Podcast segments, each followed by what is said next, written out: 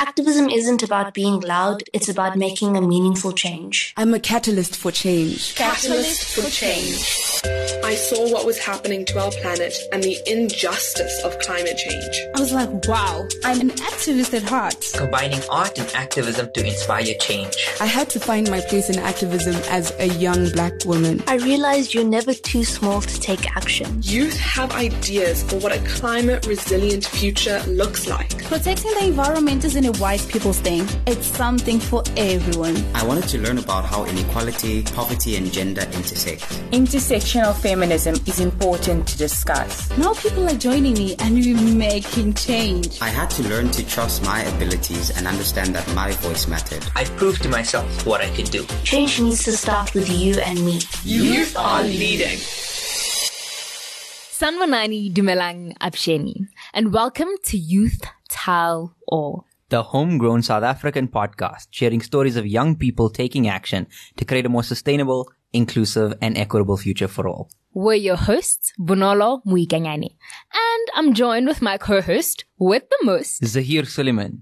And today we have such an exciting and interesting topic for you guys. Isn't that right, Bonolo? Most definitely. You know, we as young people are constantly in this phase of changing, whether it's transitioning from high school to university or just trying new aspects of life. Essentially, we're just in this phase of finding ourselves. Hmm.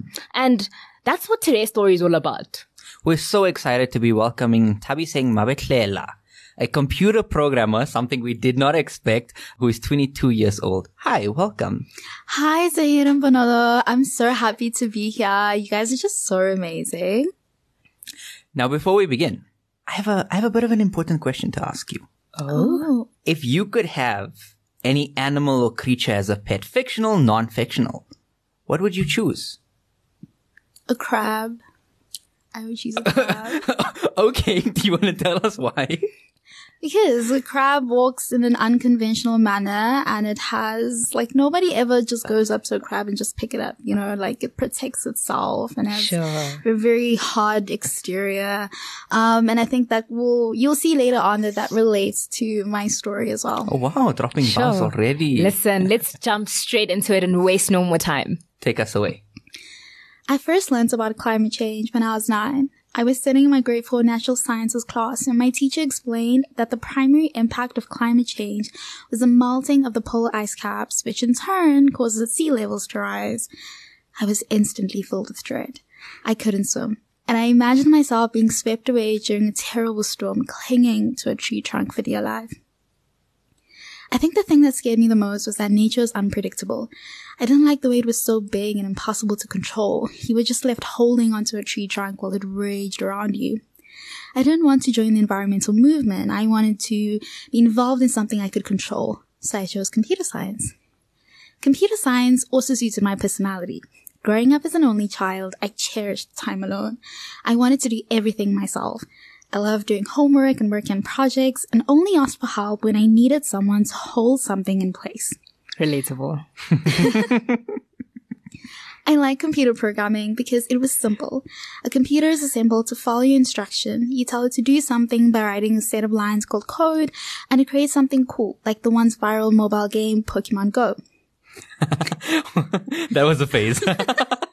Loved it. If I designed something cool like that, I could become rich and live happily ever after. I'm loving that for you. This belief of mine vanished once I got to university. I was surrounded by the smartest people whose programming abilities were like second nature to them. That's when I knew I had to stand out.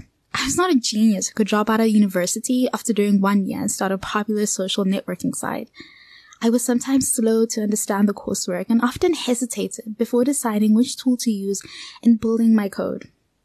And I certainly cannot bear just being a regular software developer who fixes errors and often gets mistaken for the IT guy in the workplace. No offense to any IT guys out there. At all, no offense. So I got to work. I surfed through numerous posts on programming forums on how to be better at coding. I even mustered up the courage to reach out to one of my lecturers for some guidance in navigating the class material. I kept reminding myself that Ada Lovelace was the first computer programmer and that I belonged here. I slowly began making progress on my skills and hoped that my efforts would enhance my portfolio. I did improve. But after a while, I started to feel like my work didn't have any direction. I was always in this virtual space, creating virtual Sure. things, and it wasn't connected to anything in real life. Nothing bigger than just me. I knew I could get a job and make good money, but was being rich and famous all I was trying to achieve? Sure. Why did I keep feeling like this just wasn't enough? Then one day, I came across this young woman on Facebook from Nepal who was a social entrepreneur working on a business that helped end hunger in her community while also empowering indigenous women through sustainable fishing. Sure. I was instantly drawn to how she was tackling relevant issues in a creative way, working towards a good cause and making profit. I was a little anxious because she already found her purpose at a young age and it made me feel as though I was running out of time. Sure. Sure. Thinking I was delusional, I considered applying for the MIT Global Startup Labs in 2019, which empowers young technology entrepreneurs to build innovation driven enterprises. At first, I thought it was crazy. This was so advanced, they wouldn't possibly accept me. Sure. But I kept thinking about the girl in Nepal. I figured I had nothing to lose, so I applied. And much to my surprise, my application was accepted. Oh wow. Sure. In my submission, I wrote about how I could combine computer programming with electrical technology, taking inspiration from robotics, to solve a socioeconomic issue. After a grueling four weeks of my team working on our startup idea, we created an Internet of Things device that could track electricity in real time, then use artificial intelligence to suggest better ways to save money. There were a lot of brilliant innovations on display, and we didn't know how ours would compare. But we were voted by the audience as their favorite pitch. I oh, couldn't believe it. Fantastic. And I felt this rush of confidence in my body. I left feeling as though there was no problem I couldn't solve. Mm. So I started looking for what else might be out there. I started visiting this Opportunities for Africans website, which is essentially a portal for young Africans to access scholarships, mm-hmm. internships, grants, and competitions. Both the MIT experience and this website help put things into focus. I could use my computer science to create innovations for social good. It was around this time that I discovered the United Nations 17 Sustainable Development Goals, and I loved them. Mm-hmm. I wanted to help bring this inspiring vision into reality, but I had no idea how to do it. The more I researched about what was needed, the more things seemed impossible. There were too many barriers, too many problems that I didn't know how to overcome. Mm-hmm. Once I added a South African lens, it all became a bit overwhelming. I don't need to explain all the challenges we face in South Africa. Mm. What if I didn't want to deal with all of this? Did that make me a bad person? It was too much and too dark and I didn't know what to do with it all. The light at the end of the tunnel came in the form of the Youth Policy Committee at Youth at I hadn't thought about the advocacy and policy space before, but the more I started seeing what they were doing, the more I wanted to get involved.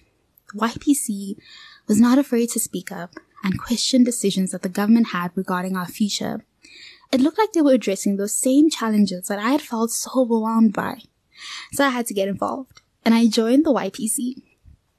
During my first online meeting, I felt completely out of my depth. I was so inexperienced in these processes. I didn't know how all these breakaway rooms worked on Zoom. I didn't know all these documents and policies everyone was talking about, and I had no idea how to write policy statements. My technically inclined mind was used to a binary system, zero and one, yes or no, right or wrong. But in this space, everything was placed on a spectrum. I wanted to take a checklist. I wanted structure. Rather than conceding to the feeling of not having an upper hand after my first meeting, I slowly began to adjust. I studied how Youth SAIIA operated, and through research, I fully realized the importance of youth involvement and youth participation in curbing the issues facing us today. I have been in collaborative spaces before, but most had a competitive nature or smaller groups of people. Sure. The YPC was all about co-creation and intersectionality. They explored topics extensively, and relatability and context mattered. I also loved the feeling that came from doing meaningful work and not working in this vacuum like I was used to. Although initially I was a bit iffy about interacting with so many people all at once, fearing that my social battery would deplete halfway through sessions. I grew to love meeting all these unique and different personalities. The the overall experience gave me hope. You found your people. I did. And then one day, I learned about the most interesting topic, the just transition. The just transition was looking at greener ways of producing electricity while also addressing issues of injustice and inequality. I was hooked and signed up to participate in a just transition policy dialogue with the YPC. On the day of the dialogue, the atmosphere was serious with longtime members speaking about the gravity of this topic. We were split up to cover different sections of a draft policy document, and when I got my section, I groaned. I hadn't read this far in the document and I had no idea what my section was about. and then it began. People started speaking in this jargon, speaking in this policy kind of language, and I had no idea what they were saying. I sat there, completely in the dark and feeling out of place. And just when I was about to give up, it was almost like the facilitator could hear my mind. His name was Spiciso Mazomba, and I recognized him as a youth delegate from the COP26 mm-hmm. climate negotiations. That's right. He started simplifying the language and really breaking it down, relating all this high level policy language to what was happening on the ground. We started speaking about the implications of people not having social protection, and suddenly it made sense to me. I started to speak up, saying what I thought was important. And you know what? People listened and started talking about my ideas. It was amazing. For the first time, I really felt like I had been seen. Well, it was on Zoom, so at least I was mm. heard. Once we discussed everything, we had to write our own policy contributions, what we thought should be included in the text. I was supposed to write about coal district towns and how they could transition to different forms of energy. Talk about hard.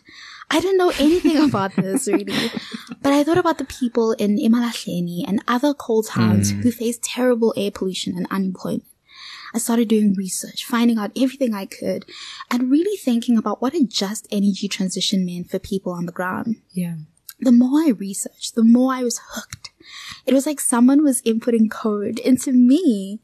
I took all this data and wrote my contributions to the policy document. You know that feeling after completing a task you thought you couldn't do? It's mm. a mix of relief, pride, and an indescribable high. That's exactly how I felt after completing my portion. I couldn't get enough of it, and I wanted to do more.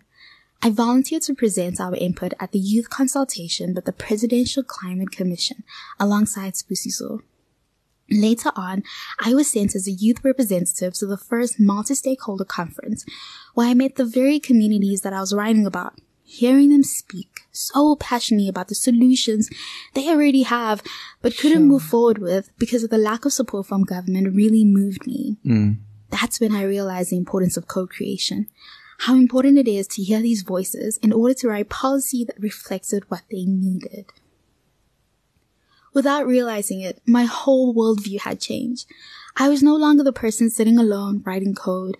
I was now interested in co-creation on the ground, figuring out how to work with people to tackle these serious issues in society. Mm. I started working with the African Climate Alliance to advocate for energy security in my community.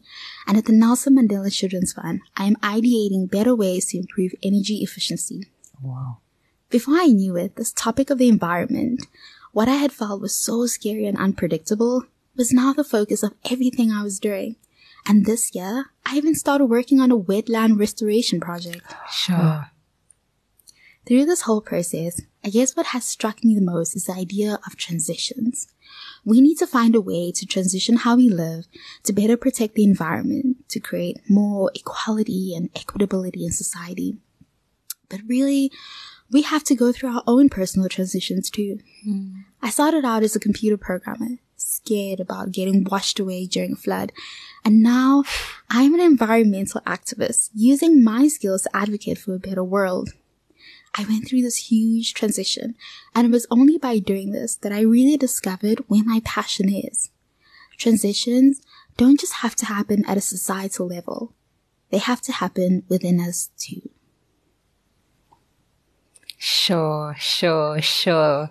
That's too good. I think what you mentioned there about transitions is so important, right? That we're constantly on this journey of evolving, that we're not stagnant as human beings. And I think when you, when you referred that to your passion, right? It's like how we as people are so multifaceted and our journey to finding this passion is so much related to our journey of transitioning that if we stay stagnant, we can't really find these passions and these purposes that we're called to fulfill or outwork on the earth, right? So I absolutely love your story. Thank you. Let me tell you why my heart was just smiling this entire story. Because aside from anyone else listening, Sure. you spoke to me because that's exactly what for those of us that aren't in international relations or global affairs or something of that sort, you want to find that transition space so that you mm. can bridge your two passions together. So that is, you spoke to me, Nthabi. You, you spoke to me and I love that. Thank you. Sure. I'm glad to hear that. Sure. Thank you. Sure. So we just have a couple of questions for you. And I think one thing I want to start off with is you talk a lot about transitions and moving from the energy space and personal transitions to do better things. But this isn't necessarily an easy task. It can be very difficult to find bridges between two or three or four different things in, in life. So what advice would you give to other young people to find these transitions and make this process easier for them? Like how, like how you did it for you? Wow, that's a very good question. Um, as Bernardo said, as humans, we're always, you know, changing and moving around and not staying stagnant. And transitions are very important because it's in our, you know, it's in our DNA. We have to adapt to the environment. It's good. Um, it's very hard. At times, I really did feel like the underdog. I felt like an underdog in my computer programming classes. I felt like an underdog in the policy space. You know, I felt like I had to learn more, experience more. But I realized that as long as you have tenacity, because you can't motivate yourself every single day, it's going to be really hard. You know, whether you're like, I'm just a natural non-quitter, I will not leave this, or, you know, you're reminded of the goal at the end. It's very hard. Um, just start now and be perfect later. I'm never going to have experience now in order to match up with my peers. I'm never going to get the answer now. And I think it's just like, just start. And once you've started, just hold on to that tree trunk. Just as everything is chaotic around you, just keep holding on. It's very hard because you start doubting yourself and whether you're on the right path. But I think you know, hold on because I held on because I was stubborn. I'm a Taurus. I'm stubborn. I'm not going to quit. So your story shares about transition, right? And I know in my own personal capacity in stages where I've had to transition and adapt, I've suffered a lot of imposter syndrome, right? Whether it's you, you know, moving into varsity as, you know, uh, a new, as a new computer engineer or like computer programmer, or you moving into the policy space and absolutely having no idea what was going on. So how have you navigated those very real feelings of feeling like an imposter in a lot of these spaces and affirming yourself that you belong here? Like there's something, there's a contribution that you can make that's valuable. Um, so yeah, that's such a, a, a very common thing to happen to you in like any space. And sometimes I just like tell myself to channel Beyonce and I'll be fine. Because I feel like trying to be her rather than trying to be myself is easier. And I think I mentioned in my story how I kept reminding myself that Ada Lovelace, who was like a woman and she was the first computer programmer that, you know, this, she created this and it was like now male dominated and it's just very hard to find my place in computer science because of that. Um, and yeah, so I, I held on to that, that belief that Ada Lovelace created this, so I'm here, I'm here. When it came to the policy space, I did nothing in humanities. I didn't study it. And I think the imposter syndrome came because I, my lived experience differed from those on the front line from affected communities, first of all. Second of all, I didn't study, um, anything to do with the arts. And whenever I spoke, I was like, it was very one dimensional. It was very hard for me to have all these like intersectional topics in, and it always made me feel like, oh my gosh, you know what? Here's another dumb question. Sorry, but I was always apologetic. Then, um, I just got used to it. Like, I was like, okay, the shame or the embarrassment, it's gonna come and it's gonna go. You know, it's always gonna be there. I can't do anything about it. Let me just ask this question. I need clarification. Or when you start speaking, like, what am I even saying? Um, So I think one way to deal with imposter syndrome, step one, channel Beyonce. Um, step two, um, and step two, find that one thing, even if it's as small as like a seed, find that one thing that just you hold dear to you, whether it's related to your identity or Sure. you believe that you can do something, like there is a gap for you to fill. I think if you just find that, I think that would be great. Sure. That's excellent. And I think what I want to ask now is, what are you doing now? What What's the next steps for Nthabi? And also balancing computer science and being an environmental activist, like the bridge there. Where do you see yourself going forward there? So yes, it's a very niche, you know, like area and there's so much we can do. And I want it to be like bi-directional. Yeah, like, yes, I'm now in this policy space, but I also want to bring my peers along mm. because they're very smart and they can code a lot of things. And it's, you know, I want them to see the the benefits of helping out of like using your skills for social good which is something that's not really common in my area. Um and also like you know the other way around. I really want to change like the policy space especially when it comes to implementation. Computer programmers are doers you know they love getting down and doing the work and creating something like they it's all about implementation. And we all know we have these like beautiful policies well written policies but it's very hard to implement them at least effectively and keep track of everything. And i think you know we can assist there is tracking the progress and you know maybe even using Scrum, which is like this uh, framework that we use to code to so- to develop software, um, which was very transparent, almost to the point of embarrassment. Like everyone knew what you were doing, um, so we could definitely do that. And um, and I think also we have to take responsibility as computer scientists to look at how we are affecting the planet. Because when we run, important. yeah, very important. When we run like supercomputers, large, you know, algorithms and stuff, it's it takes up a lot of energy. Um, and we're also talking about like e-waste, you know, like how can we create stuff? How can we create products that are not harmful to the environment? And that's that's very important. That's a very interesting thing. What I'm doing now is I am addressing energy efficiency. I remember this one point um, when we were without power for four days, and I think it was on the third day because it was load shedding, and then the power didn't come back on, and I was sitting there thinking. I need to go to South Korea. Like I, I need to but I was also thinking, you know, how can we solve this? You know, if I just had like this little, well, big power bank that I could just charge, because I live in an apartment. So if I could just charge it, um, that didn't require fuel, that wasn't so noisy, that wasn't heavy, that couldn't be stolen. And I was just thinking about all these things. And at the Nelson Mandela Children's Fund, I'm actually working on an entrepreneurial, um, venture or project that can, you know, create indoor generators that are like the complete opposite of outdoor generators and they're very efficient and, you know, use solar as a way to charge them or, you know, you can charge them through the plug. But yeah, I'm just thinking like around there. Wow, like sure, okay. Sure. okay. Okay, you see why I love talking about this. so that's definitely what I'm doing. And with the African Climate Alliance, I was selected to become the ambassador for 2022 and 2023. Sure. So I Come really, on. I remember seeing the post. I was so uh, excited for you. Thank you. Um, and I'm just thinking because they're all about like activism and advocacy, um, not really like entrepreneurship. So with them, I really want to work in my area, um, to advocate for like, I don't know, tighter security around our power station or setting up a solar power, like a solar farm next to, uh, the power station so we can charge up. Um, cause I did realize that when we, you know, these days happens where there's no power, and it takes days for the power to come back on. And when people used to ask the ward councillor, why don't we just, you know, set up a generator and charge all these suburbs? And they're like, no, our generator is not big enough.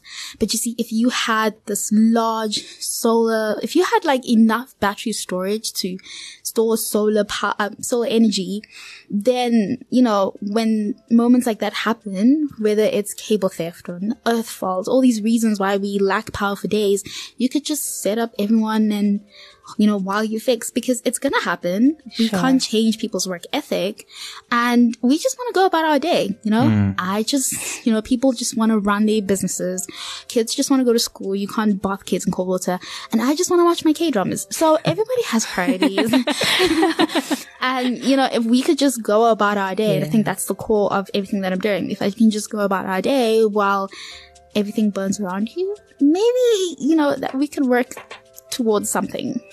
Sure. Wow, no, that's fantastic. Thank you so much for sharing your story and bringing such an such a different topic to the podcast to be able to show people that you don't have to be doing a certain thing to get into the activist space. You can find your bridge sure. and your transition wherever you wherever you are.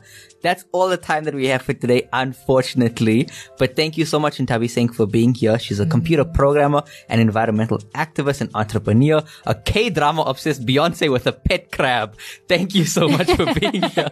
Thank you for having me, Bonolo and Zaheer. We're your co-hosts, binary co-hosts. I'm one, you're zero. You're zero, I'm one. Doesn't matter. I'm Zaheer Sooliman and I'm with my co-host with the most. Bonolo Moikanyane. And join us next time to hear more stories of young people taking action to create a more sustainable, equitable, and inclusive future for all. The Youth Tell All podcast is a production from Youth at SAIIA, the youth programs at the South African Institute for International Affairs. Youth at SAIIA is focused on giving a voice to young Africans to tackle the major issues that confront them, while building capacity to engage with policymakers at national, regional, and international levels.